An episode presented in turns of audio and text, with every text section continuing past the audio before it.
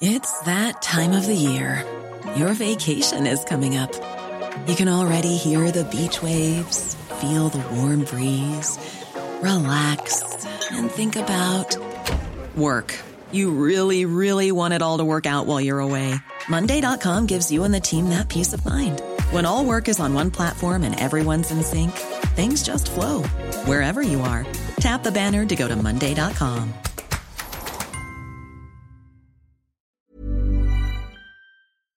This is the Time Sunday briefing. England's Deputy Chief Medical Officer is warning the seasons are against us as the country reaches a tipping point similar to the first wave of COVID 19. Professor Jonathan Van Tam feels washing our hands, wearing face coverings, and social distancing will help stop history repeating itself. It follows a recent surge in coronavirus cases, which it's thought could lead to tougher restrictions in some regions. James Ramsbotham is the Chief Executive of the North East England Chamber of Commerce this hand to mouth existence that we've got of short term decision making without any long term idea of what's going on is just impossible for businesses to cope with. Mayors are set to be given more control over the coronavirus test and trace system. The Sunday Times reports that ministers will empower town hall bosses to send out local volunteers to knock on doors and ask people to self isolate. Ministers are keen to gain support from local leaders for tougher new lockdown measures expected to be announced next week, but are facing a backlash from leaders in the north of England over fresh coronavirus lockdowns. It's being reported Boris Johnson will outline a new three tiered system of measures tomorrow.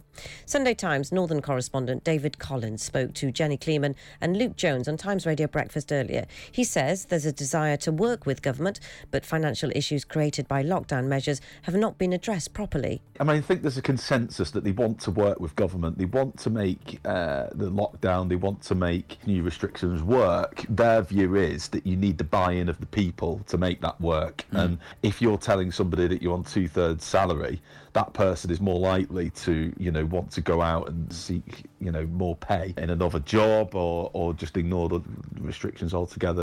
Liverpool is one of the cities expected to be placed under the most severe set of restrictions, facing the possibility of pubs and bars being closed. Liam Thorpe, political editor for the Liverpool Echo, told Times Radio that there are serious concerns about the pressure on NHS services. We have a, a, a terrible infection rate that only seems to be getting higher by the day. Now over 600 um, cases per 100,000. Been it was around 50 cases per 100,000 at the start.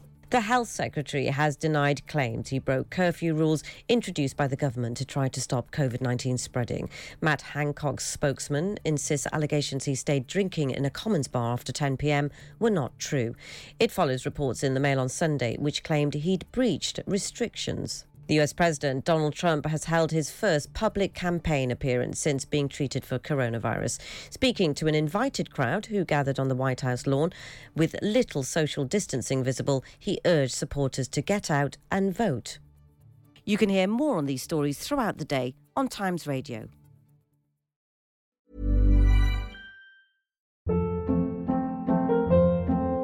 Hold up. What was that? Boring. No flavor. That was as bad as those leftovers you ate all week. Keke Palmer here, and it's time to say hello to something fresh and guilt-free. Hello Fresh. Jazz up dinner with pecan-crusted chicken or garlic butter shrimp scampi. Now that's music to my mouth. Hello Fresh. Let's get this dinner party started. Discover all the delicious possibilities at hellofresh.com.